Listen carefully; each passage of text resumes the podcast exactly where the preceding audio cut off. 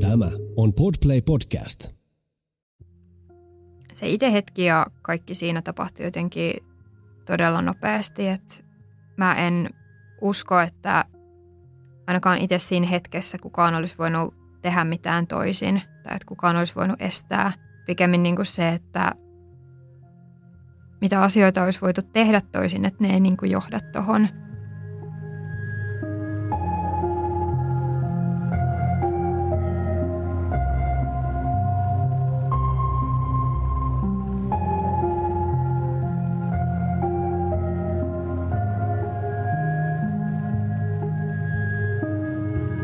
Kuuntelet Siitä on vaikea puhua podcastia. Jokaisessa jaksossa tulet kuulemaan anonyyminä esiintyvän ihmisen vastauksen kysymykseen, mikä on vaikeinta, mitä olet koskaan kokenut. Nämä tarinat kerrotaan ilman sensuuria tai filttereitä. Yksityiskohdat voivat pysäyttää ja pyydänkin siksi huomioimaan sisältövaroitukset, jotka löydät jakson kuvauksesta –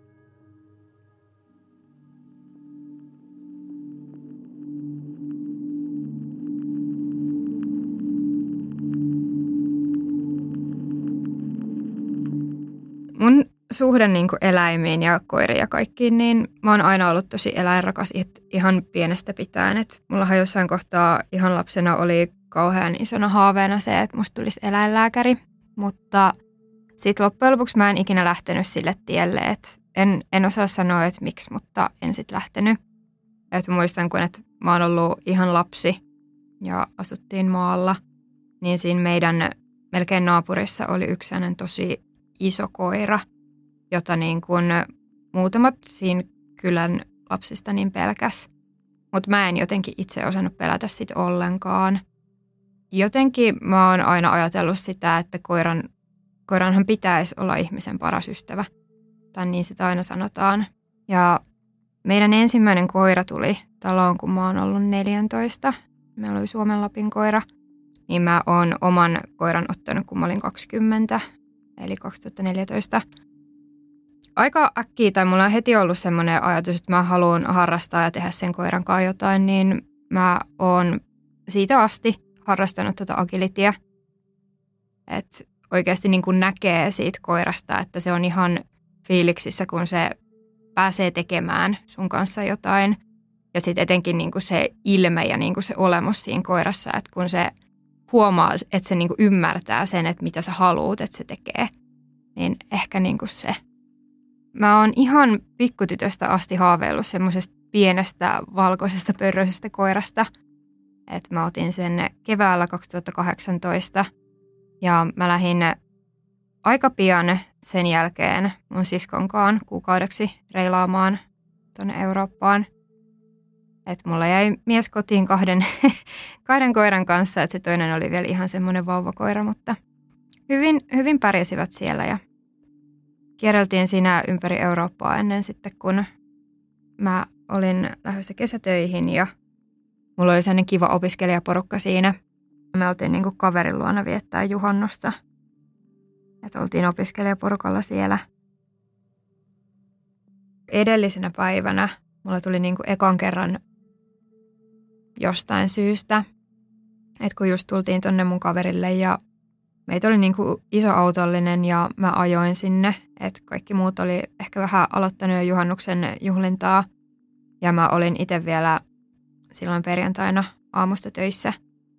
Niin mä sitten sanoin, että juu, totta kai mä ajan, että ei mitään, että tehkää te miten te haluatte, että totta kai te aloitatte, jos te haluatte. Että kyllä mä niin kuin ajan. Niin tultiin sinne paikalle. Sitten mulla jostain syystä heti, kun saatiin auto siihen pihaan ja siinä mun muistaakseen siellä oli kaksi koiraa, niin just tää, mutta mä olin nähnyt se ehkä yhden kaksi kertaa ennemmin. Tuli heti jotenkin kahdella ryminällä meitä vastaan siihen pihaan.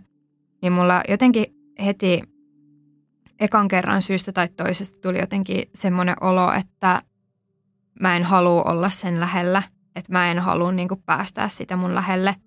Vaikka se tuli jotenkin tosi ystävällisesti, mutta terrierimäisesti tosi niin kuin innoissaan ja semmoisesti, onko se nyt tosi niin kuin räjähtävästi.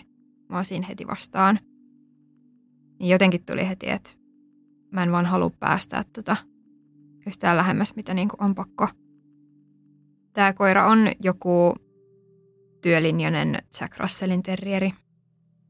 Et ei ole ihan niitä, voiko sanoa, pienimpiä. Et siinä aamulla niin kuin heräiltiin, kun oltiin edellisenä iltana vähän saunattu ja juhlittu. Ja sitten niin kuin muistan sen, että yksi mun kaveri rupesi tekemään ruokaa. Mä en tiedä niin kuin miksi, mutta mä otin siihen keittiöön sitten sellaisen rullatuolin ja on pyörinyt siinä sillä edestakaisin ja naureskellut kaikelle ja sillä vitsailu. Ja mä muistan vaan sen, että mulla oli niin tosi hauskaa. Että ei siihen sillä niin totta kai tarjosin apua, että kyllä mäkin niin kuin voin tehdä jotain, mutta taisipa sanoa mulle, että mene nyt vaan takaisin tuohon tuolille pyörimään ja kerro joku hauska juttu tai jotain vastaavaa. Mutta mä en ehtinyt ikinä sitä ruokaa edes syömään. Et me siirryttiin siinä just jonkin verran ennen, tota, ennen kuin ajateltiin, että ruvetaan syömään, niin semmoisen pitkän ruokapöydän ääreen. Että siinä ei ollut sellaisia yksittäisiä tuoleja, vaan siinä oli just sellaiset pitkät penkit. Ja ruvettiin pelaamaan sitten niinku yhtä lautapeliä. Ja muistan, että mä siinä vähän, vähän ennen tätä tapahtunutta, niin nousin ylös ja menin käymään vessassa ja sitten mä niinku katoin itteeni peilistä. Ja mä olin vaan heti jotenkin sillä että vitsi, että ootpa se jotenkin tosi onnellisen ja että sä näytät oikeasti tosi hyvältä. Että tämä sun elämä on oikeasti niin kuin aika hienoa, että sä oot tehnyt nyt tässä koko kevään aikana muutenkin ihan superhienoja juttuja, että mä olin haaveillut muutenkin siitä reilaamisesta ihan superpitkään ja sitten saatiin se siskon kanssa onnistua ja lähdettiin kahdestaan. Ja mä olin just saanut sen koiran, mistä mä olin haaveillut tosi pitkään ja, ja mä olin just muutamia viikkoja sitä aikaisemmin niin aloittanut kesätyöt.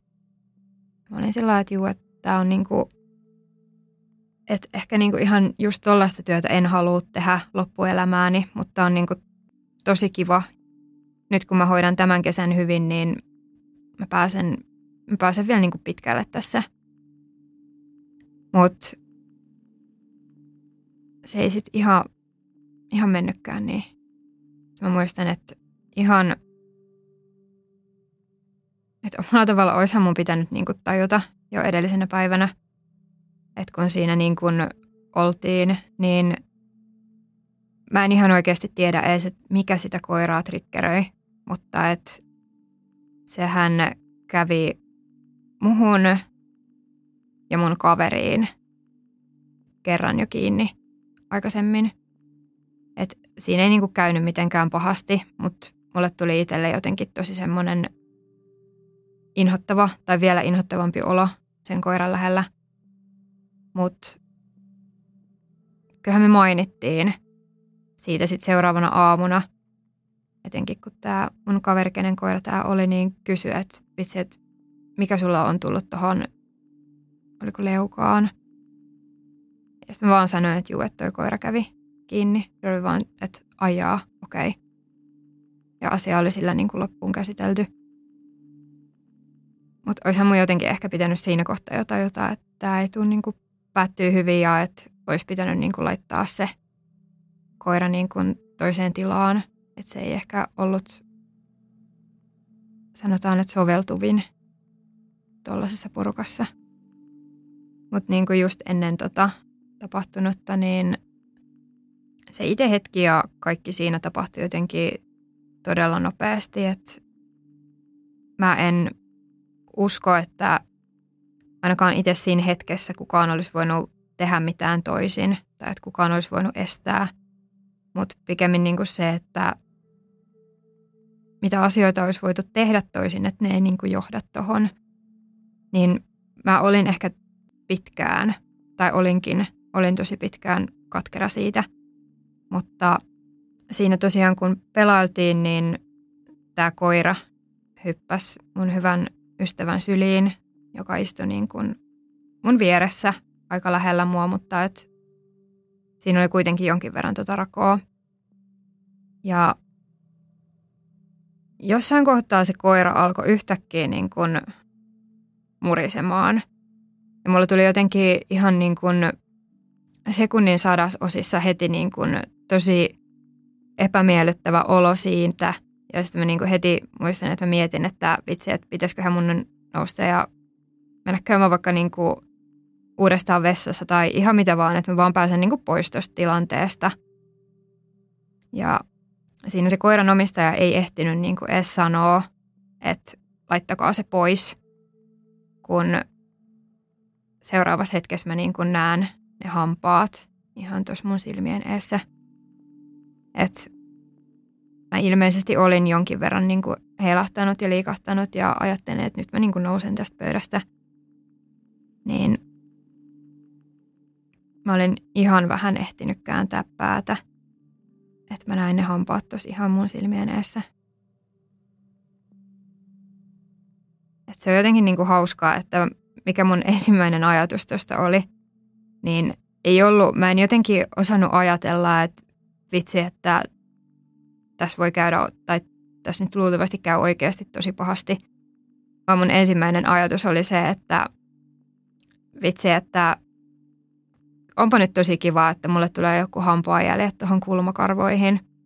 Et äiti, äiti on aina niin kuin kieltänyt silloin, kun mä olin nuori, että ei saa ottaa mitään lävistyksiä tai mitään niin kuin kasvoihin, että jos et sä halukkaan niitä sitten myöhemmin, niin sitten mä vaan jotenkin ajattelen, että nyt niin kuin kaikki vaan ajattelee, että mulla on ollut joskus kulmakoru tai jotain tällaista.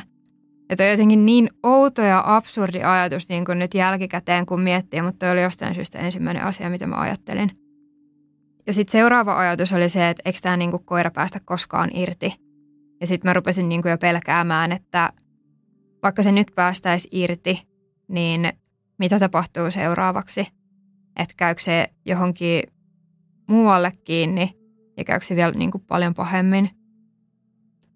Mutta sitten se yhtäkkiä päästi irti. Tai tämä mun hyvä ystävä ehti siihen tilanteeseen sen verran, että otti sitä koiraa ilmeisesti niin kuin niskasta kiinni, jolloin se sitten niin kuin päästi irti. Niin mä oon sitten niin noussut siitä ylös ja käännyin oikeastaan melkein 180 astetta ja katoin vaan, niin kuin, että siinä mä näin itteni tosi kaukaa, mutta näin niin kuin kuitenkin ja katoin niin kuin peiliin. Niin jotenkin se järkytyksen määrä ja kaikki se, että kun mun katse ensimmäisenä kiinnittyi huuleen, että siitä puuttu tosi iso pala. Se oli todella hurjan näköinen. Niin mä en kyllä edes niinku muista, että kävelinkö mä siinä sitten jotenkin lähemmäs tai miten, mutta ilmeisesti mä oon niinku heti kuitenkin liikkunut – koska seuraavat muistikuvat, mitä mulla siitä tapahtuneessa on, niin on se, että mä itken siinä eteisessä. Mä niin tärisen ja mä oon niin tosi hysteerinen ja oli vaan jotenkin ihan hurja tilanne. Se jotenkin itse se koko tapahtuma oli tosi niin kuin nopea, niin mä en ehkä ihan heti siihen alkuun ole osannut ajatella mitään muuta kuin, että mä näytän ihan hirveältä – että mä näytän ensinnäkin mun mielestä tosi pelottavalta ja sitten mä näytän tosi rumalta ja mun kasvot on aivan epämuodostuneen näköiset. Niin mä halusin heti ensimmäisenä soittaa mun miehelle. Että mä muistan, että mä sitten niinku soitin hänelle ja hän vastasi puhelimeen jotenkin tosi typerästi ja aivan niinku semmoisessa bilefiiliksessä ja oli sillä että vitsi, että on hyvä meno. Mutta sitten kun mä oon niinku itkenyt aivan, aivan täysillä puhelimeen ja mä oon tyyli niinku huutanut, että mä näytän ihan hirveältä ja että sä et enää varmaan edes halua nähdä mua. Mä näytän tosi kauhealta ja että sä et halua olla enää mun kanssa. Niin aika äkkiä siellä puhelimen toisessa päässä niin kuin vakavoiduttiin ja tuli sen, että mitä niin kuin on tapahtunut, että mitä on käynyt, että kerro, että mitä, mitä on oikeasti tapahtunut. Mutta mä en jotenkin ihan siinä hetkessä osannut toimia mitenkään järkevästi, että mä vaan niinku toistelin jatkuvasti sitä, että mä näytän ihan hirveältä ja mä näytän tosi kamalalta ja sä et halua enää nähdä mua. Että mä sitten loppujen lopuksi annoin puhelimen mun hyvälle ystävälle, joka sitten selosti, että mitä on tapahtunut. Ja siinä kohtaa sitten mä taisin saada sanottua, että mä haluan hänet tänne. Niin mun mies rupesi saman tien juhannuslauantaina etsimään sitten niinku, että millä hän pääsee vielä joskus viiden jälkeen, viiden jälkeen iltapäivällä bussilla Tampereelle Raumalta. Mutta sitten sen puhelun jälkeen jotenkin mä vaivoin ihan semmoiseen omaan horrokseen ja omaan tilaan. Että mä en ihan hirveästi muista, että mitä siinä mun ympärillä on tapahtunut. Sen verran toki, että mä muistin, että mä kauheasti niin kuin halusin, että nyt niin kuin tapahtuu jotain ja tälle asialle tehdään heti jotain. Että mä en niin kuin halua jäädä odottaa, että nyt tyylillä saman tien leikkaussaliin ja että tälle pitää niin kuin tehdä jotain. Ja siinä sitten nämä mun kaverit vähän pohti, että mitä nyt tehdään, että mennäänkö käymään ihan, ihan vaan terveyskeskuksessa vai miten tehdään. Mutta sitten loppujen lopuksi nämä pääty soittaa hätäkeskukseen ja sitten mut tultiin hakeen ambulanssilla. Mä muistan siinä lattialla, kun mä oon katsellut ympärilleen ja tämä on ehkä niin tämä ainoita havaintoja sen lisäksi, että mä näin sen verimäärän. Että kun mä näin, että kuinka siinä oli kuitenkin suht iso porukka ihmisiä, että miten eri tavalla ihmiset reagoi, kun ne on niin kuin paniikissa – niin jotenkin se hätä ja epävarmuus ja tällainen, kun se kaikki niin kuin loisti niistä ihmisistä, niin mä muistan vaan ajatelleeni siinä lattialla, että okei, okay, että jos tämä nyt ihan oikeasti oli pakko tapahtua jollekin, jollekin meistä tästä porukasta, niin mulla on kaikista parhaat mahdollisuudet selvitä tästä asiasta. Jotenkin mä vaivuin ihan täysin semmoiseen omaan tilaan, että mä en ole niin enää kuullut ja ymmärtänyt oikeastaan mitään, mitä mun ympärillä tapahtuu, mutta se on jotenkin tosi hurjaa, että miten niin tuollaisessa tilassa niin ajatus on ihan täysin kirkas, tosi niin kuin selkeä. Et mun ensimmäisiä ajatuksia on, että joo, että mä oon nyt niin kuin shokissa, koska mulla on tosi laajoja kudospuutoksia keskellä kasvoja, mutta mä en tunne mitään, että muhun ei satu.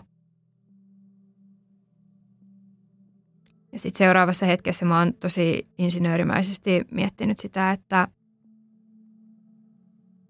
että tota verta tulee nyt niin kuin todella paljon, että siitä tulee todella paljon, mutta mä siinä niin kuin mietin, että ei mitään hätää, että kasvoissa on, kasvoissa on tosi paljon pieniä verisuonia – että luultavasti tämä vaan näyttää tosi paljon pahemmalta, mitä tämä oikeasti on ja tässä ei nyt niin kuin käy kuinkaan, että kaikki on ihan hyvin. Mutta sitten kun me ei saatu sitä verenvuotoa millään loppumaan, että se vaan niin kuin jatkuu ja jatkuu ja jatkuu, että siinä sai olla koko ajan vaihtamassa paperia tai sideharsoa tai en mä edes niin kuin muista, mitä siinä käytettiin. Ja yritettiin niin kuin kylmällä tyrehdyttää ja kaikella, mutta se ei vaan millään niin kuin loppunut. Niin jossain kohtaa mä rupesin sitten miettimään sitä, että okei, okay, että joo, se on ihan totta, että kasvoissa on paljon pieniä verisuonia ja että luultavasti tämä on niin kuin, tämä ei ole niin paha, miltä tämä nyt tällä hetkellä näyttää ja vaikuttaa, mutta missä kohtaa sitä verta on tullut niin paljon, että vaikka se tulisi niistä pienistä verisuonista ja näistä, että se riittää, että mä kuolen tähän, että mä rupesin siinä kattelen ympärille ja katsoin, että joka paikassa oli vaan sellaisia verisiä rättejä. Niin mä siinä vaan mietin, että okei, että tälle ei ehitä tekemään nyt mitään, että tämä verenvuoto on nyt vaan niin, kuin niin isoa, että mä kuolen tähän. Mutta se on niin kuin hauskaa, että kun aina kaikissa leffoissa ja tällaisissa sanotaan, että elämä vilisee tuollaisissa hetkissä niin kuin silmissä, niin kyllä se tavallaan mullakin teki niin. Että kyllä mä niin kuin siinä pienessä hetkessä mietin tosi paljon kaikkea. Että just, että mä mietin, että onneksi mä oon tarttunut jokaiseen tilaisuuteen, mitä mulle on annettu. Että mä oon tehnyt ihan superhienoja asioita mun elämässä. Että mä oikeastaan olin siinä hetkessä, mä olin saanut jo kaiken, mistä mä olin niin kuin pienenä haaveillut. Mitä mä olin niin kuin aina toivonut ja ajatellut, mitä mä haluan mun elämältä, niin mä olin saavuttanut sen kaiken. Et mä muistan, että mä vaan niin kuin mietin sitä, että mä en jää katumaan mun elämässä nyt tällä hetkellä yhtään mitään. Mä yritin vaan tosi, tosi kovaa päästä sellaiseen omanlaiseen sisäiseen rauhaan. Et siinä kohtaa, kun nämä ambulanssimiehet tuli, niin tämä mun hyvä ystävä on osannut selittää tilanteen ja kaiken tosi selvästi. Ja muistan vaan heti siinä tilanteessa, mulla jostain syystä tuli toisesta niistä miehistä semmoinen olo, että – se olisi ollut jotenkin tosi tympääntynyt ja ärsyyntynyt siihen tilanteeseen, kun sitten toinen taas oli tosi semmoinen empaattisen olonen.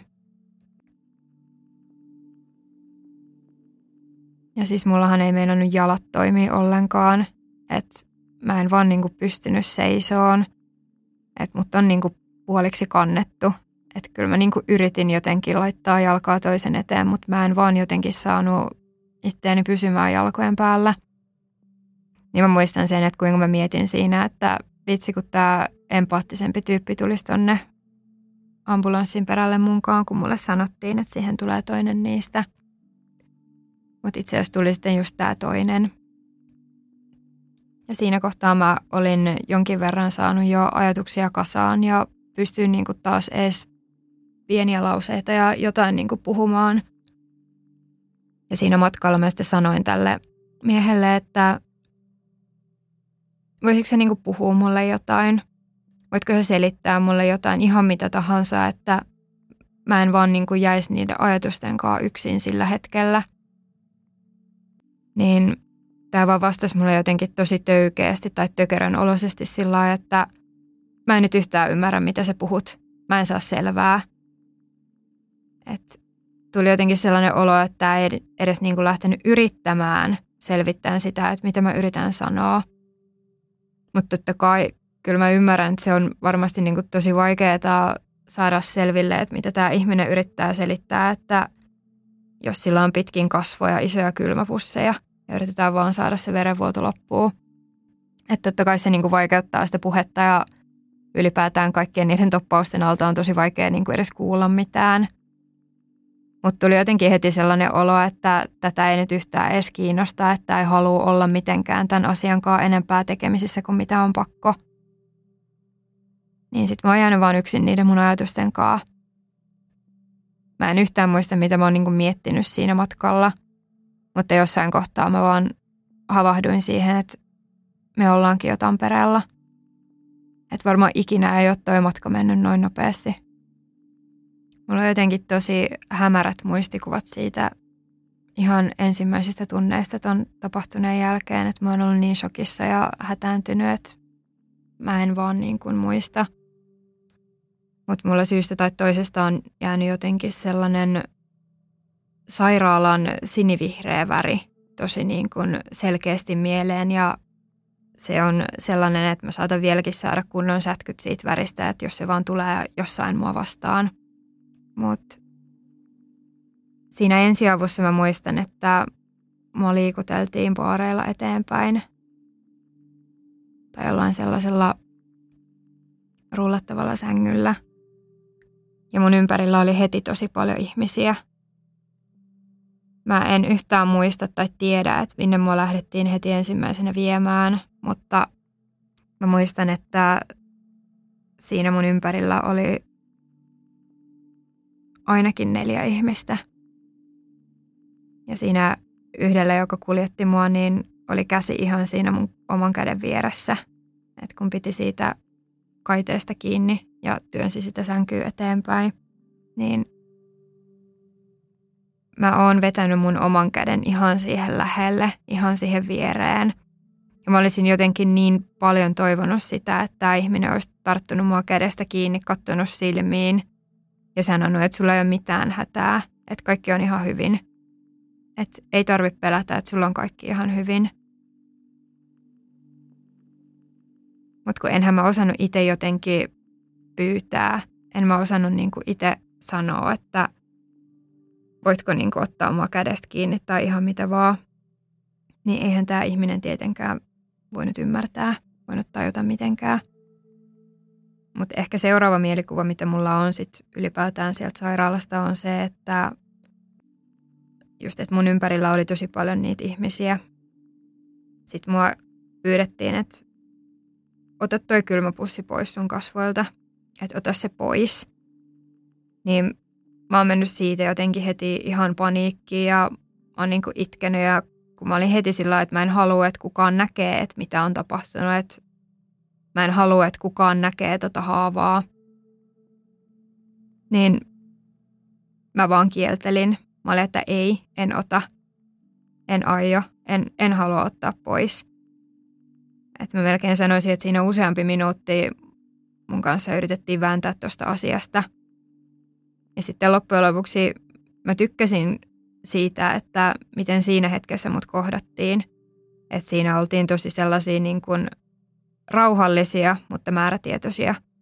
Niin siinä loppujen lopuksi on vähän tiukempaa mulle sanottu, että kyllä sun nyt on pakko ottaa toi kylmäpussi pois sun kasvoilta, että meidän pitää lähettää, tai meidän pitää ottaa tuosta kuva, että voidaan lähettää se jo huomenna päivystävälle kirurgille. Että voidaan heti ruveta miettimään, että mitä tehdään. Niin pitkän suostuttelun jälkeen mä otin sitten sen kylmäpussin pois mun kasvoilta ja mä muistan, että mä oon laittanut silmät kiinni ja mä oon niin kuin vaan itkenyt sillä hetkellä, kun otettiin sitten se kuva. Mä oon heti siellä ensiavusta tai osastolla vannottanut, että kukaan ei saa nähdä. Että mä en halua, että kukaan näkee, näkee mua. Mä olin vannottanut, että nyt oikeasti pitää tehdä jotain, että tämä pitää laittaa piiloon, että mä en halua, että kukaan näkee tätä. Tuosta sitten seuraava muistikuva mulla on luultavasti jostain osastolta tai tällaiselta, että siinä niin kuin mun ympärillä oli vaan valkoisia verhoja. Ja mä muistan, että mä laitoin tälle mun hyvälle ystävälle tosi paljon siinä kohtaa viestiä, että pääsisikö hän tuleen siihen, mutta ainakaan heti ei päästetty. Ja sitten mä yritin kans laittaa, että laitoin mun miehelle viestiä, että tuutko se pian tänne, että ootko se pian täällä. Ja mulla se ajatus jotenkin vaan pyöri niin kuin ihan ympyrää, että mä oon muodostanut kyllä joo järkeviä lauseita, järkeviä kokonaisuuksia, mutta kun ne kokonaisuudet pyöri ja se teema vaan toistu ja toistu, että mä oon saattanut laittaa muutaman viestin ja sitten taas aloittaa sen täysin saman rumpan alusta –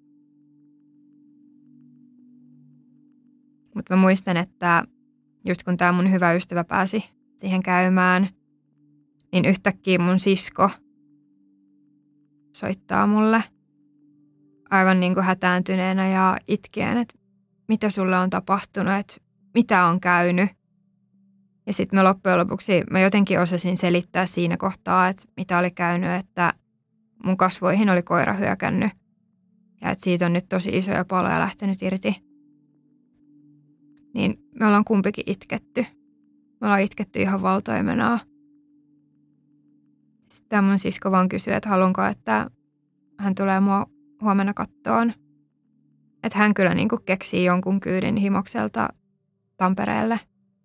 Ja totta kai mä halusin.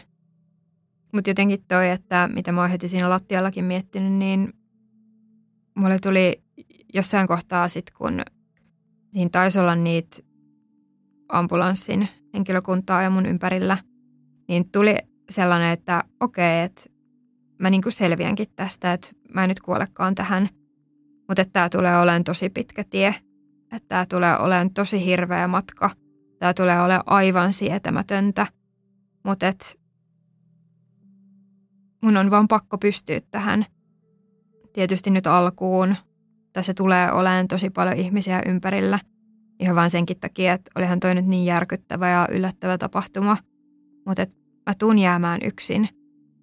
Et ennemmin tai myöhemmin mä tuun jäämään tämän asiankaan yksin, että tapahtuuko se nyt kuukauden päästä vai kahden vuoden. Niin jossain kohtaa mä tuun jäämään tämän asiankaan yksin, että muut jatkaa elämää sillä välin, kun mä oon itse kuitenkin vielä ihan täysin tässä, tässä tapahtuneessa kiinni. Mähän sain siinä tilanteessa jonkin erityisluvan tai tällaisen, että mun luossa ei tulla vielä vierailijat tai vierailija, mun mies, illalla tosi myöhään. Niin mulla on jotenkin niin kuin piirtynyt se hätä ja just se selkeästi niin kuin itkeneet kasvot, kun hän tulee niin kuin kauhealla kiireellä siihen huoneeseen ja etsii niin kuin katsellaan mut. Et mä muistan sen, että me kumpikin ruvettiin itkeen. Että mä oon ainakin itkenyt niin kuin tosi lohduttomasti ja se on jotenkin niin kuin sattunut niin tajuttoman paljon ylipäätään se asia. Ja sitten niin kuin ainoa ihminen, kenen mä koko sen loppupäivän aikana jollain tavalla niin kuin peilasin mun tunteita, kenen reaktiot mitenkään vaikutti muhun, niin oli mun mies. Että just niin kuin se hätä, kaikki se kauhu siitä tapahtuneesta ja mitä tulee, niin kuin, mitä tulee vielä niin kuin vaan eteen, mikä on vaan niin kuin pakko kestää, hyväksyä ja mennä läpi, niin jotenkin niin kuin se –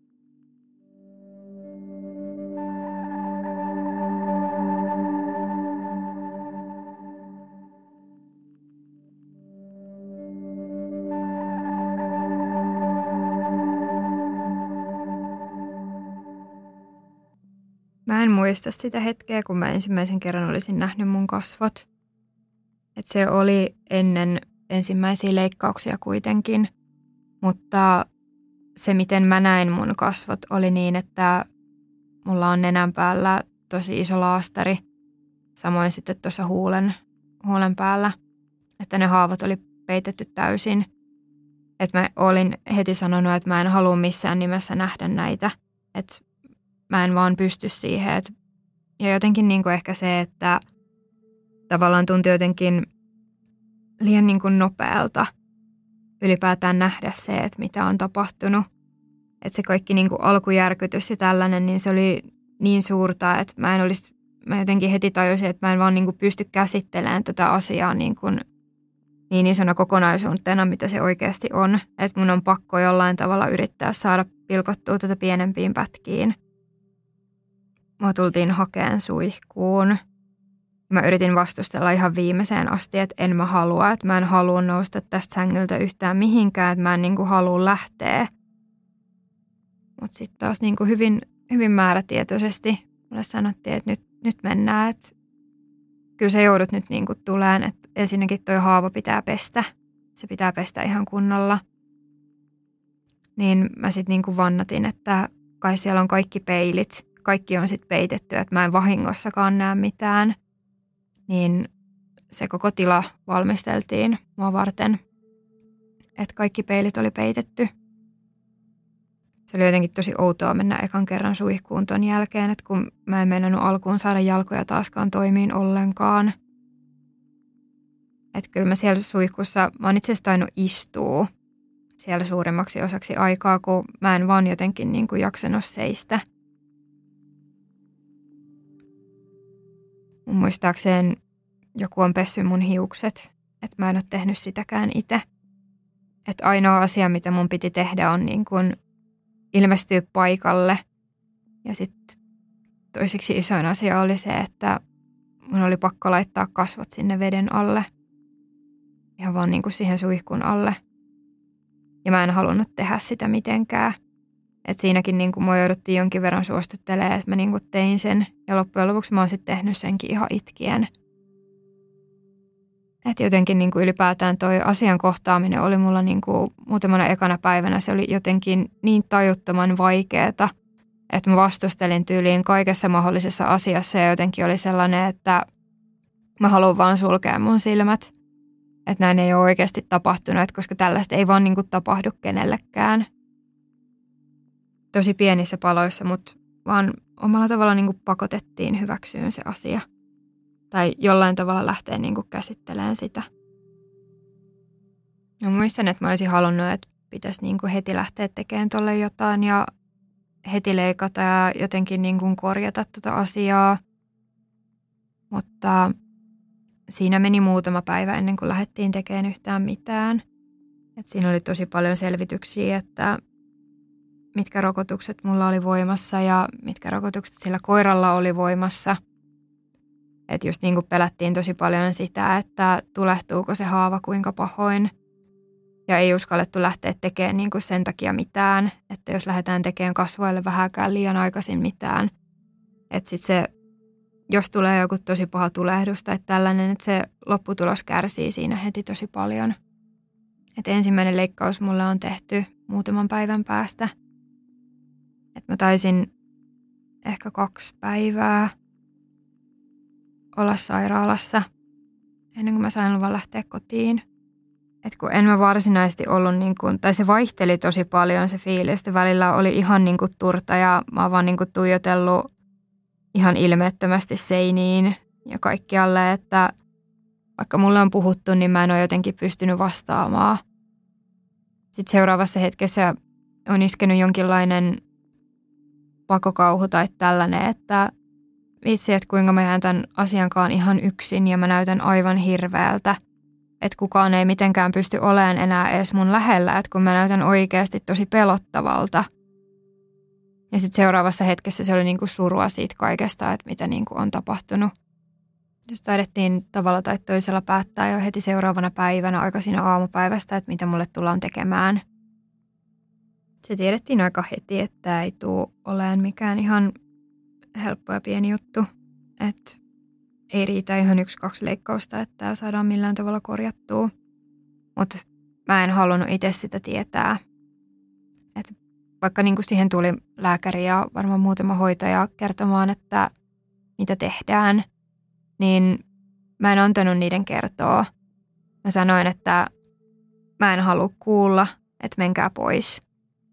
Ja sitten loppujen lopuksi mun äidille ja mun miehelle – mentiin huolen ulkopuolelle kertoon, että mitä tullaan tekemään. Et mä oon kiitollinen siitä, että mä sain muutaman päivän elää sellaisessa omalla tavalla täydessä tietämättömyydessä tai sellaisessa omanlaisessa rauhassa, että mä en niin kuin vielä tiedä, että mitä tehdään. Et vaikka niin nyt jälkikäteen miettii, niin toihan kuulostaa tosi pelottavalta, että ei tiedä yhtään, että mitä tehdään niin kuin omille kasvoille, että mitä tulee tapahtuun. Mutta mulla on niin kuin tavallaan se, että ylipäätään se, että olisi heti tietänyt, että mitä tullaan tekemään ja mitä tulee tapahtuun, niin se olisi tullut jotenkin liian kovaa heti vasten kasvoja. Ja just sillä, että mun olisi heti pitänyt hyväksyä ja tajuta, että hei, että tämä on ihan oikeasti tapahtunut, että mä en olisi pystynyt hetkeksikään vaipuun semmoiseen ihmeelliseen tilaan, että tämä on ollut vain pahaa unta, että näin ei ole oikeasti tapahtunut. Että mä muistan sen, kun mulle tultiin kertomaan, että mitä, mitä tulee tapahtuun. Ja se oli niin kuin sellainen hetki, että siihen tuli heti tämä mun leikkaava plastiikkakirurgi Antti paikalle. Ja muistan vaan, kun yhtäkkiä sinne, että kun mä makasin siinä sängyllä – taisin maata itse asiassa niin kuin mun miehen sylissä osittain.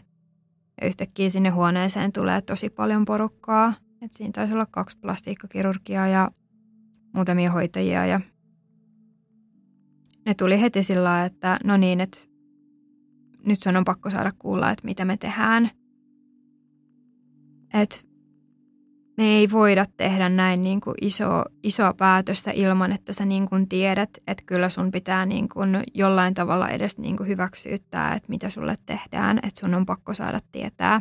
Vaikka sä et haluaisi, niin meidän on pakko kertoa sulle. Ja mä alkuun niin kuin yritin niin kuin kieltää, mutta se tuli niin, niin kuin painokkaasti, että sitten mä olin vaan, että okei, että nyt mulle kerrotaan, mitä kävi. Ylipäätään, että mitä on niin kuin käynyt, mihin se vaikuttaa ja mitä tullaan tekemään. Mutta jotenkin hauskaa, että mihin mä sillä hetkellä niin kuin eniten kiinnitin huomiota, oli niin kuin just se, että mun ensimmäinen ajatus siitä mun plastiikkakirurgista oli, että vitsi, tämä on siisti tyyppi. Että on just tosi sellainen, että tämä on selkeästi niin kuin tosi itsevarma, hyvätahtoinen ihminen, joka ei sinänsä välitä yhtään, että mitä muut hänestä ajattelee. Et siinä mun pienessä harmaassa hetkessä, niin mä vaan niin kuin tuijotin tämän kirurgin housuja. Et sillä oli mun mielestä niin törkeen siistit Adidaksen vihreät kolitsihousut sen valkoisen lääkärin takin kanssa. Ja se oli mun mielestä tosi tyylikkään näköinen.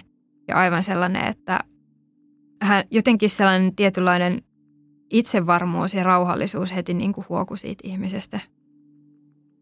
Sitten mulle kerrottiin suurin piirtein, että mitä tullaan tekemään. Että ne kudospuutokset oli tosi laajoja.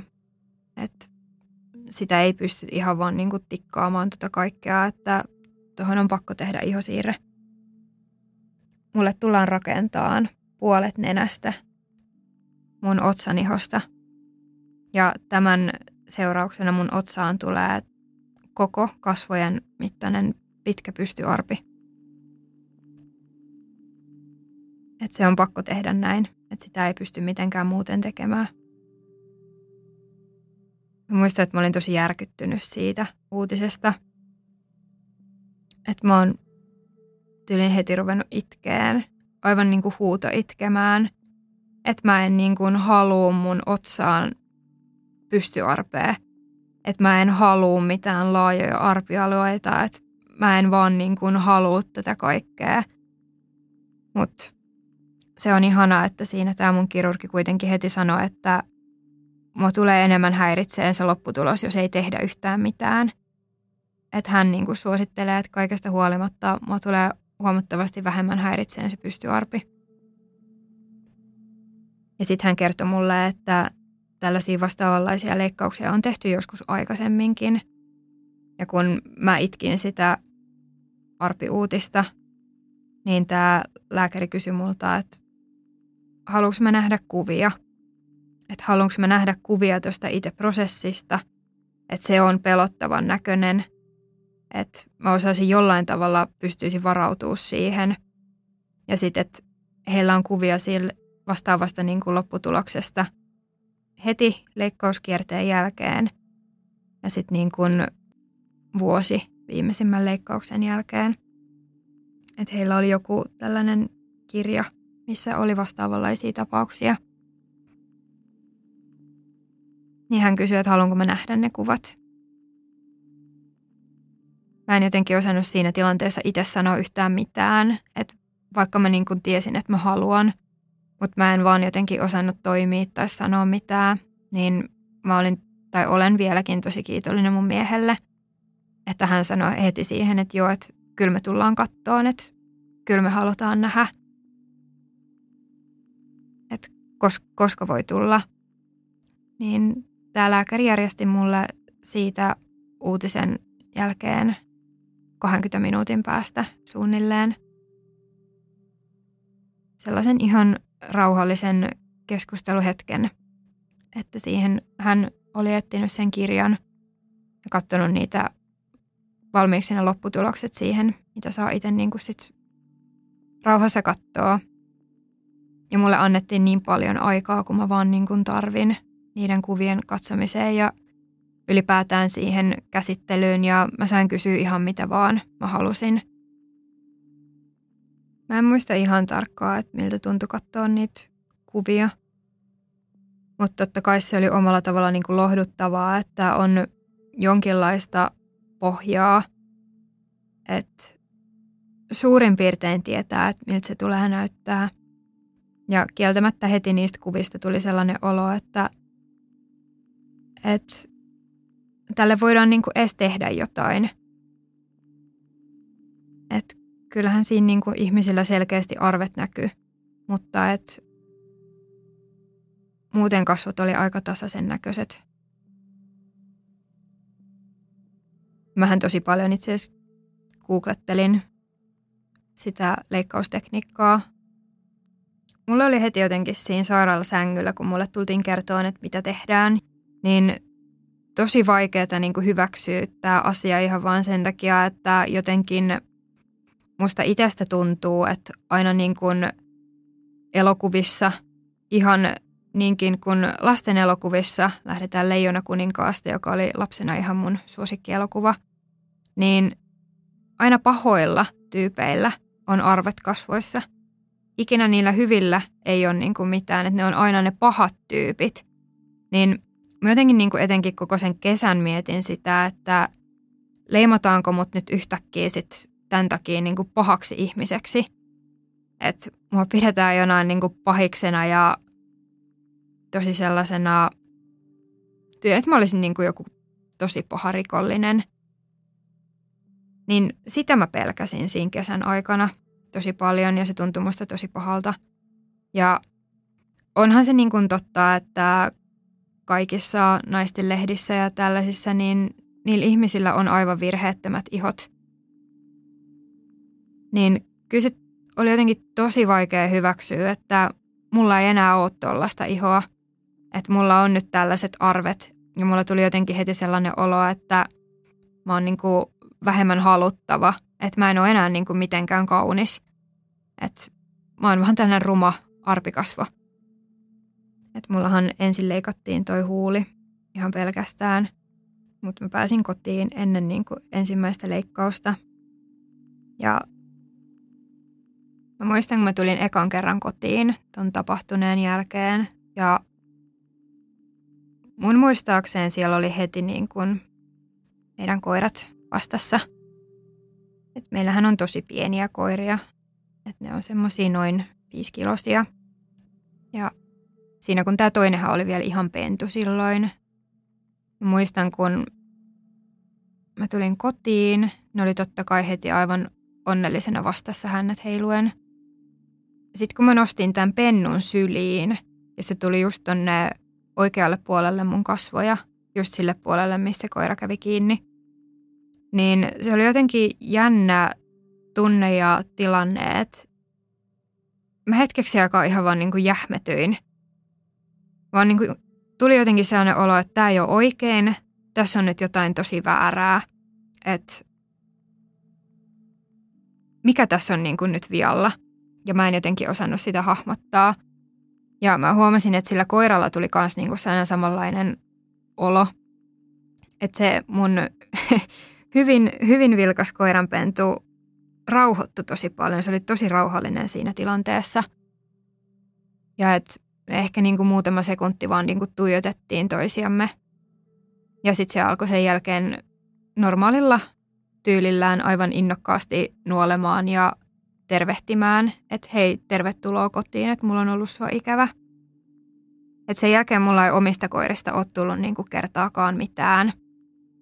Mutta mulla oli jonkin aikaa, että mä en sietänyt sit niin kuin oikeastaan muiden koiria – että mä vaihdoin aina kadulla puolta, jos tuli lenkillä koirat vastaan. Ja mä en halunnut päästää ketään yhtään niin kuin mun lähelle. Mulle taidettiin tehdä toi huulenleikkaus kolmantena tai neljäntenä päivänä tuon onnettomuuden jälkeen. Mutta se oli jotenkin tosi vaikeeta ylipäätään sit niin kuin se kotiin lähteminen. Jos ne laajat arpialueet, niin niitä ei voinut päästää heti arpeutumaan – et koska niin kun, jos se olisi lähtenyt arpeutumaan, niin lopputuloksesta olisi tullut huonompi. Mutta sitten kun sitä ei kuitenkaan heti uskallettu lähteä leikkaamaan, niin siihen on vedetty jonkinlaista niin kuin geeliä tyylin kerran tai kaksi päivässä. Et sitähän tehtiin heti mulle siellä sairaalassa. Mutta aina se hoitotoimenpiteen ajaksi, niin mä häädin kaikki muut ylimääräiset ihmiset ulos sieltä huoneesta. Et mä en antanut mun miehen nähdä esimerkiksi sitä ollenkaan. Ja sitten kun mä sain luvan lähteä kotiin, niin alkuunhan multa niin kuin kysyttiin, että juu, että tai sanottiin, että sun miehen pitäisi nähdä tämä, miten tämä tehdään, että hän pystyy tekemään sitten sulle kotona, jos et sä itse halua nähdä tuota haavaa. Niin mä kielsin yllättäen taas sen asian. Mä olin sillä, että ei hän saa nähdä tätä. Että hän ei missään nimessä, mä en halua, että hän näkee. Niin siinä mä sitten jonkin aikaa juttelin hoitajan kanssa ja se oli ihana se vastaanotto, kun mua ei pakotettu mihinkään. Että mä sain lähestyä tota asiaa niin täysin omalla painolla, kun musta itsestä vaan millään tavalla tuntui siedettävältä. Että sitten hän niin kuin sanoi, että okei, että selvä juttu, että sitten tehdään niin, että sun pitää tulla joka päivä käymään täällä, että tehdään niin kuin noi. Että sit sun on pakko tulla tänne joka päivä, vaikka sä olisit kotona. Niin mä jotenkin jäin pieneksi hetkeksi niin kuin pureksiin sitä asiaa ja sitten mä loppujen lopuksi vaan sanoin, että okei, että kyllä mun mies voi tehdä tämän, jos hän itse niin kuin haluaa ja kokee, että niin kuin pystyy tekemään sen. Ja mä jotenkin muistan sen yllättyneen ilmeen, mikä sillä hoitajalla oli. Että se oli jotenkin tosi yllättyneen oloinen, että okei, että tämä ihminen oikeastikin nyt päätti tehdä näin. Ja sitten kutsuttiin mun mies siihen paikalle. Ja otettiin ekaa kertaa hänen nähden ne kaikki kääreet pois kasvoilta. Et mä ihailen tosi paljon tota mun miehen tapaa suhtautua tällaisiin asioihin. Että hän pysyi koko sen ajan todella rauhallisena. Aivan niin kuin mitään ei olisi tapahtunut ja vähän niin kuin mä olisin ollut hänelle ihan vieras ihminen, että hän pystyisi niin kuin jollain tavalla kuolettaa ne tunteet ja sellaiset, että hän toimi tosi ammattimaisesti heti. Katsoi tosi tarkkaan, että miten, miten, tää, miten tätä haavaa pitää hoitaa. Et siitä noin viikon päästä tehtiin ensimmäinen iso leikkaus, jossa sitten samalla poistettiin tuosta huulesta noi tikit, koska se jotenkin tuntui niin tajuttoman vaikealta ja mä pelkäsin tosi paljon sitä kaikkea kipua, mitä on, jos sulla ruvetaan oikeasti huulesta repimään tikkejä irti. Niin se onneksi sitten onnistui, että otetaan ne tikit sitten samalla siinä ensimmäisessä leikkauksessa pois. Et mullehan tehtiin sen kesän aikana neljä leikkausta. Nenää korjattiin kolmen viikon välein. Ja se oli kieltämättä tosi niin kuin hurjan näköinen, että kun mulla oli sellainen sormenpaksunen ihokaitale keskellä kasvoja tuossa nenän vieressä, koska sitä siirrettä ei voinut tehdä ihan vaan sillä lailla, että tuosta nyt leikataan ja liimataan tyylisesti pala kiinni, vaan että siihen oli pakko jättää sellainen ruma kärsä ihokaitalle, että saadaan myös niin kuin verisoin, verisuonitus toimimaan tuohon nenään. Heti silloin tapahtuma-iltana tämä mun kaveri, kenen koira tämä oli, niin laittoi mulle jotain viestiä, että hänellä on niin kuin tosi kurja olo tästä ja tuntuu aivan hirveältä. Mutta aika äkkiä se vaihtui sit siihen, että puhuttiin ihan vain välttämättömät asiat tämän ylipäätään tapahtuman hoidon kannalta. Mä vaadin ton tapahtuman jälkeen, että se koira käytettäisiin edes eläinlääkärissä tai jotain, että sillä on mun mielestä pakko olla kipuja tai jotain, että ei, ei yksikään tervepäinen yksilö tee tollain. Ei missään tilanteessa koira ei käy ihmisen kimppuun. Mutta loppujen lopuksi sitä koiraa ei ikinä käytetty missään. Sille ei ole tehty yhtään mitään mun tietääkseen, koska omistajaperhe kuulemma tuntee koiransa ja tietää, että sillä ei ole mitään hätää. Ja alkuunhan mua syytettiin tosi paljon tapahtuneesta, että koko tapahtuma yritettiin kääntää mun syyksi, koska mä olin se, joka oli vähän liikahtanut, joka oli vähän heilahtanut siinä kohtaa, kun se koira murisi. Että mä muistan sen yhden puhelun, kun, joka alkoi ihan peruskuulumisten kyselyllä ja sitten se aika äkkiä meni siihen, että morvettiin syyttään koko tapahtuneesta, mutta mä en antanut periksi. En todellakaan. Et mä oon heti laittanut kyllä niinku kunnolla kovan kovaa vastaan ja mä oon vääntänyt vastaan ihan huolella. Et mä niinku kysyin, että miten te voitte pitää tuollaista niinku aggressiivista koiraa. Että miten te ette oikeasti käytä sitä edes niin kuin lääkärissä ja yritä niin kuin selvittää, että mikä sille tuli. Niin kommentit tähän asiaan oli, että ei tämä koira ole aggressiivinen. Ja mä sitten kysyin, että okei, että haluatko selvittää mulle, että millainen on sun mielestä sitten aggressiivinen koira? Niin vastaus oli, että sellainen koira, joka ei päästä näyttelyissä tuomaria lähelleen. Mä muistan, että mä rupesin ihan epäuskoisesti nauramaan, että et niin kuin voi olla tosissas. Että nyt menee kyllä vähän pelkos ja arkakoira sekaisin aggressiivisen kanssa. Mutta näin mulle sanottiin. Hän sitten loppujen lopuksi yli muutamia viikkoja tämän tapahtuman jälkeen, niin tällä mun ystävällä meni vähän hermo. Että sitten hän niinku rupesi kauheasti tivaamaan, että mikä niinku hätä tässä nyt on. Että eihän sulle ole tapahtunut niinku mitään. Että sullahan on kaikki ihan hyvin.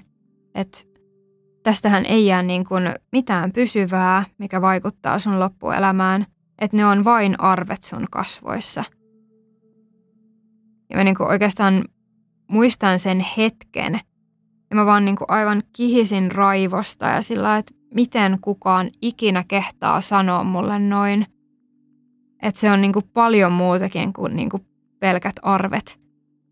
Että se niin kuin enemmän tai vähemmän muuttaa niin kuin koko mun elämän ja sen niin kuin pelkästään, että mitä mä ajattelen itsestäni ja miten ylipäätään niin kuin muut näkee mut.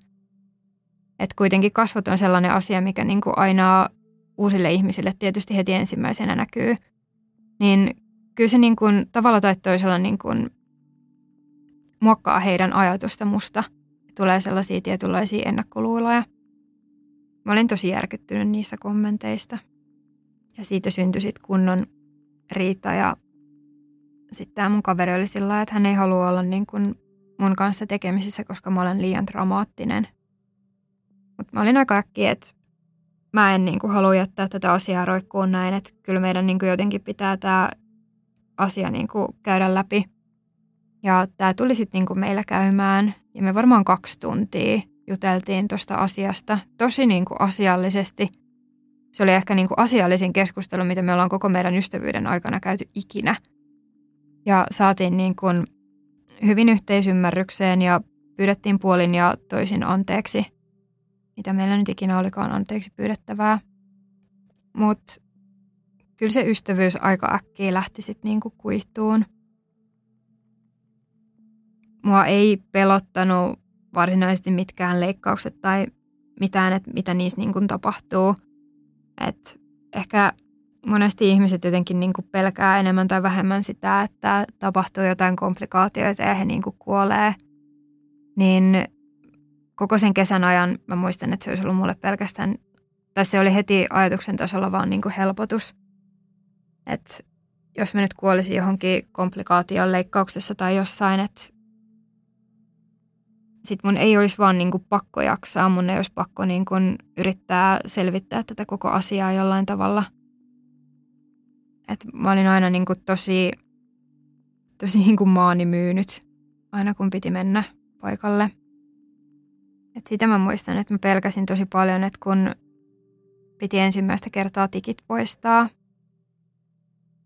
Et mä muistan, että kun mulla on joskus lapsena otettu tikkejä pois, että se oli jotenkin mun mielestä tosi epämiellyttävää ja se sattui tosi paljon. Niin totta kai mä pelkäsin sitä ihan hirveästi. Mä muistan, kun käveltiin sinne haavahoitohuoneelle ja se oli vähän niin kuin sellaisessa kellarikerroksessa ja siellä sitten niin kuin vähän ensin niin kuin rauhoitettiin se tilanne, että ylipäätään kun mulla lähti niin helposti koko tuona aikana ja lähtee vieläkin, että jos mä millään tavalla menen niin kuin sairaalaympäristöön, niin mulla vaan lähtee saman tien tuleen takaumia ja tulee sellainen tosi niin kuin säikähtänyt ja paniikissa oleva olo – niin sitä tilannetta vähän ylipäätään niin kuin yritettiin rauhoittaa siinä alkuun ja sitten tämä hoitaja oli sillä, että okei, että mäpä soitan tuolle sun lääkärille, että tulee niin kuin tänne paikalle, että hän, hän haluaa nähdä sut. Niin jotenkin se tuntui heti tosi hyvältä, että vitsi, että tämä ihminen on oikeasti niin kuin sitoutunut tähän juttuun, että haluaa niin kuin olla tässä mukana ja haluaa niin kuin nähdä mut. Niin aloitettiin siinä niin kuin, että poistettiin tuosta nenän ympäristöstä tikkejä. Ja eihän se tietenkään tuntunut ihan hirveästi missään, koska ei mulla vieläkään ole tuntoa tuolla alueella oikeastaan ollenkaan. Et välillä saattoi ihan pikkusen nipistää, mutta se oli niin kuin siinä.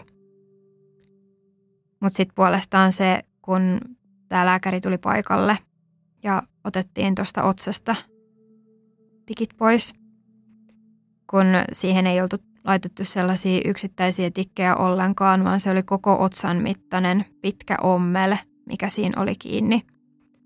Ja sitten kun niistä ommelkohdista tietysti oli vuotanut verta ja oli vähän tullut rupeaa ja tällaista, niin kun sitä lähdettiin ottaan pois, niin mä oon loppujen lopuksi mä oon ihan huutanut siitä kivusta ja mä oon niinku itkenyt, että nyt oikeasti lopettakaa edes hetkeksi, että voitteko te pysäyttää tämän niinku ihan pieneksi hetkeksi, jos muutama sekunti, että mä saan niinku hengittää, että mä vaan niinku kestä tätä kipua.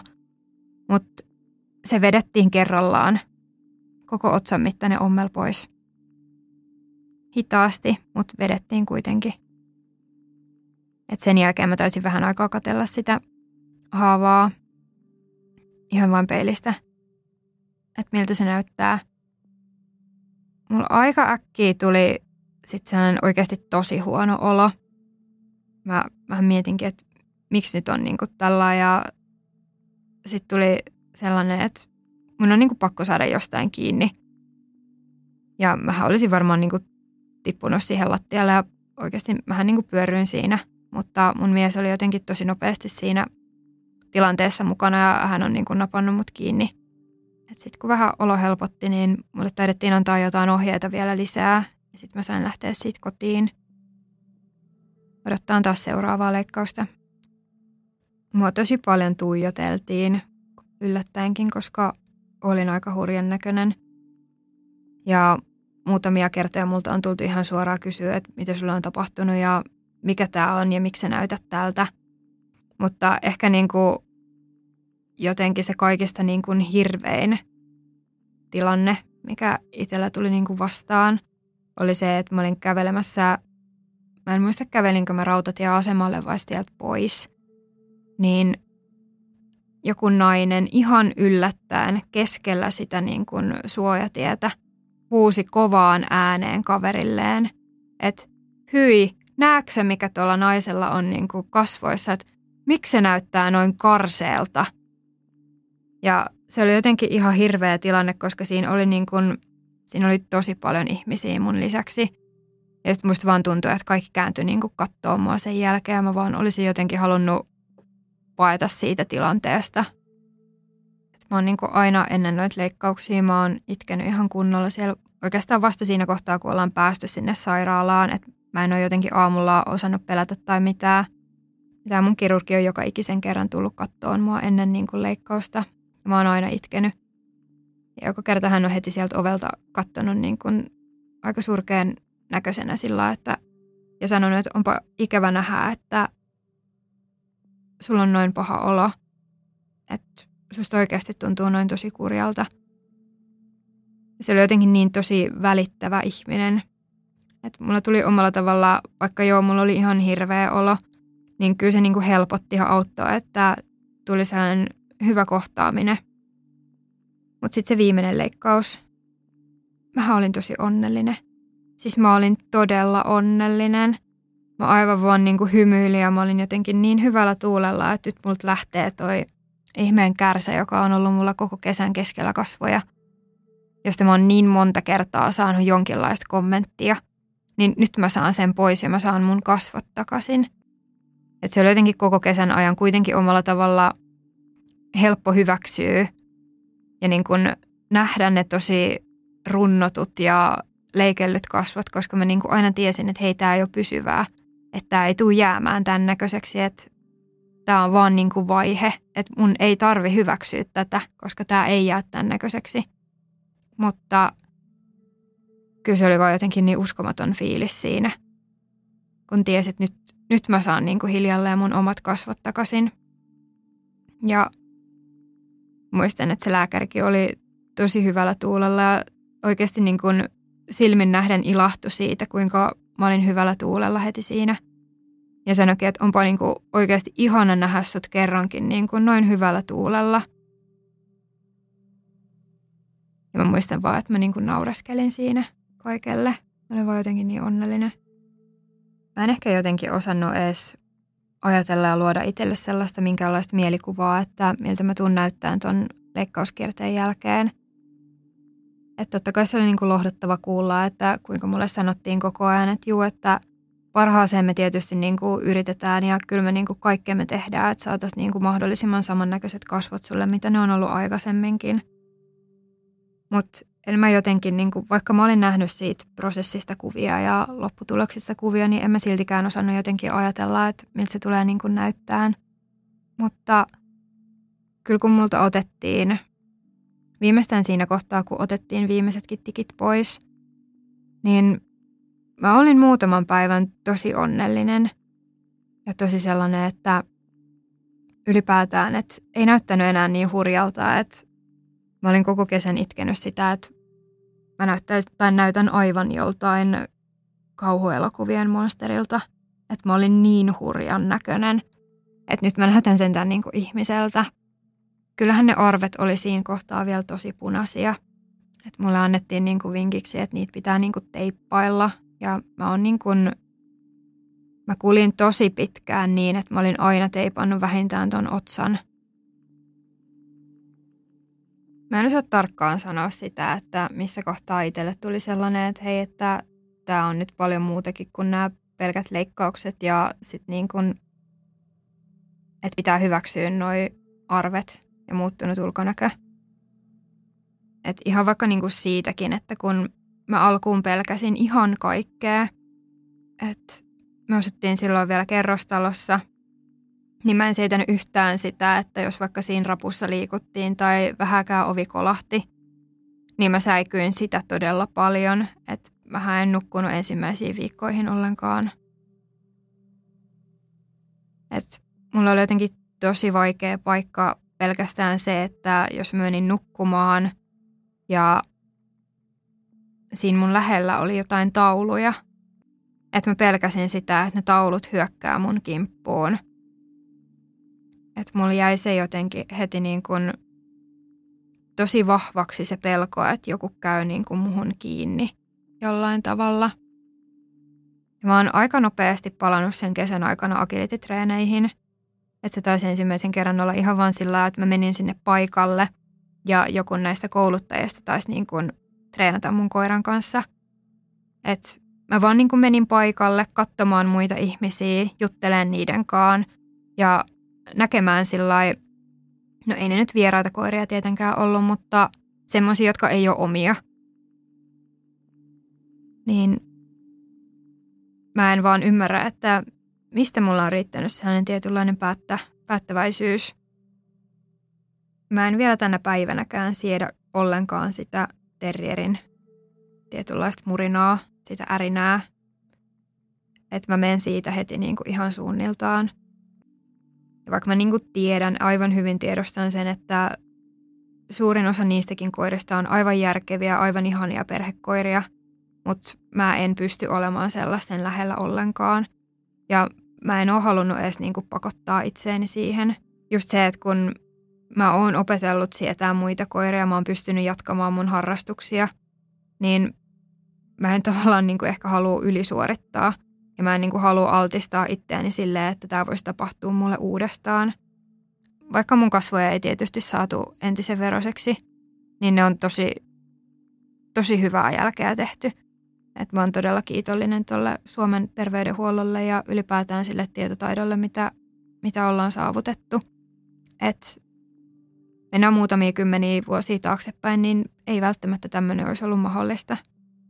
Et mä kuitenkin näytän ihan ihmiseltä – että vaikka on isot arvet, niin mä oon ihan ihmisen näköinen. Että mä en ole sellainen pelottava enää.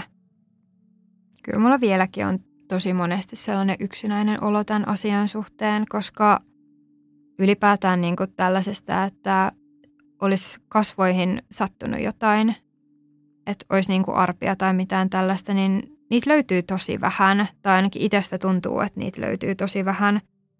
että mä en sillä ole saanut missään kohtaa vertaistukea tähän asiaan. Mutta ihan perusarjessa toi näkyy sitten kans vielä sillä että mun on tosi vaikea nukkua yksin. Että mä oon vasta nyt ihan tänä vuonna nukkunut ensimmäisiä kertoja ihan oikeasti niin kuin rauhassa yksin kotona. Että mä oon ensimmäistä kertaa ollut oikein huimat kaksi yöt peräkkäin yksin kotona. Että mä en ole aikaisemmin vaan pystynyt siihen, että mun on ollut aina pakko soittaa joku kaveri kylään tai lähteä itse jonnekin. Että mä en ole vaan niin kuin pystynyt olemaan kotona yksin. Mä jotenkin olen aina ajatellut, että mä oon niin kuin sellainen, joka pystyy puolustamaan itseään ja joka niin kuin tiukan paikan tulleen pystyy niin kuin toimimaan järkevästi, ylipäätään niin kuin tekemään jotain. Mutta kun mä en ehtinyt, mä en ehtinyt tekemään yhtään mitään siinä tilanteessa, että se kaikki oli niin nopeasti ohi. Ja sitten ylipäätään niin kuin se muuttunut ulkonäkö. että se on ollut niin kuin tosi vaikeaa. Et ensimmäiset pari vuotta on ollut supervaikea ylipäätään katsoa edes peiliin, koska joka ikinen kerta, kun mä niin kuin vilkasen sinne, niin ne arvet muistuttaa siitä, että mitä mulle on tapahtunut. Mulla on ollut monesti tämän asian kanssa sellainen olo, että mä niin kuin vaan toistan näitä samoja, samoja asioita jatkuvasti. Että mä niin kuin vaan kertaan sitä tapahtumaa ja mä kerron siitä uudelleen ja uudelleen ja mulla on joku ihan niin kuin hirveä tarve niin kuin toistaa. Niin ylipäätään se, että se on jotenkin hurjaa, miten se itselle on joka ikinen kerta, kun sitä lähtee toistamaan, niin se on ihan sitä todellisinta totta. Ja just se, että mulle pitää niin kuin toistaa niitä samoja asioita uudestaan ja uudestaan, että mä niin kuin uskon ne. Että kyllä mä niin kuin toivoisin ihmisten tietävän, että just kun koetaan tällaisia tosi hurjia traumoja, niin se tarve niin kuin toistaa sitä asiaa, niin se voi olla ihan niin kuin järjettömän suuri monta vuottakin vielä koko tapahtuman jälkeen. Se, jos omiin kasvoihin tapahtuu ylipäätään niin kuin mitään, niin sehän on aina tosi iso asia. Että sehän tietysti muuttaa ihan kokonaan sun käsityksen niin kuin itsestäsi ja mitä sä ajattelet. Mutta loppujen lopuksi, vaikka niin kuin tuntuu ihan hirveältä sanoa näin, niin ne on kuitenkin vain arvet, että sä oot luultavasti enemmän tai vähemmän se sama ihminen, mikä sä oot ollut niin kuin aikaisemminkin. Et totta kai se niin kuin muuttaa ihmistä monella tavalla, tietysti se muuttaa, mutta et se syvin olemus ja se, niin kuin, mitä sä olet muille ja muiden silmissä, niin se ei muutu mihinkään –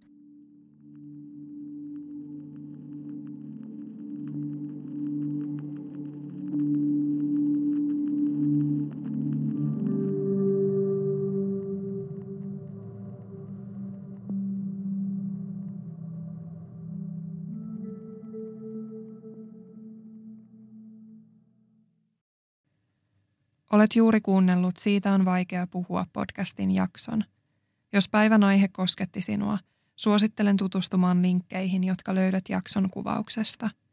Jos haluaisit osallistua podcastiin ja kertoa oman tarinasi, voit lähettää hakemuksen osoitteeseen siitä on vaikea puhua at gmail.com. Siitä on vaikea puhua podcastin löydät myös Instagramista nimellä Siitä on vaikea puhua – Sieltä löydät muun muassa kuvan esineestä, jonka haastateltava henkilö kertoi muistuttavan häntä jaksossa puhutusta aiheesta. Kiitos kun otit aikaa päivästäsi kuullaksesi yhden ihmisen tarinan. Ensi kertaan.